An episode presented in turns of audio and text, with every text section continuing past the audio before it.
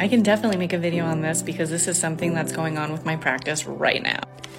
So I got this office a few years ago during COVID. I thought it was going to be such a great opportunity to be in an office building, have to leave my house, and I am more isolated here than I was working from home, which for me is a problem. So I decided as of the new year, I'm going back to working fully virtually. And that is not okay with some of my clients. And it's okay for that to not be okay with them. I have to do what's best for me and my practice in order to be the best version of myself for my clients. So, what we did was we talked about it. And anybody that was comfortable continuing virtually will stay on my schedule. And anyone that was not comfortable doing virtual and wanted in person sessions, which I get is super important for some people, we talked about referrals.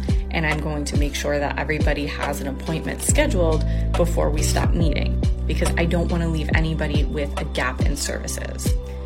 So, if your therapist is moving or changing workplaces, it's going to be really important to talk about the discharge process with them and making sure that you get referrals for a new therapist or a new treatment and making sure that you follow up with that and get on their schedule so that you don't have a gap in your treatment as well. Usually, when there's that gap, we tend to let it fall by the wayside and then we don't usually follow through with it. So, be mindful of that and have the conversation with your therapist now. Short Cast Club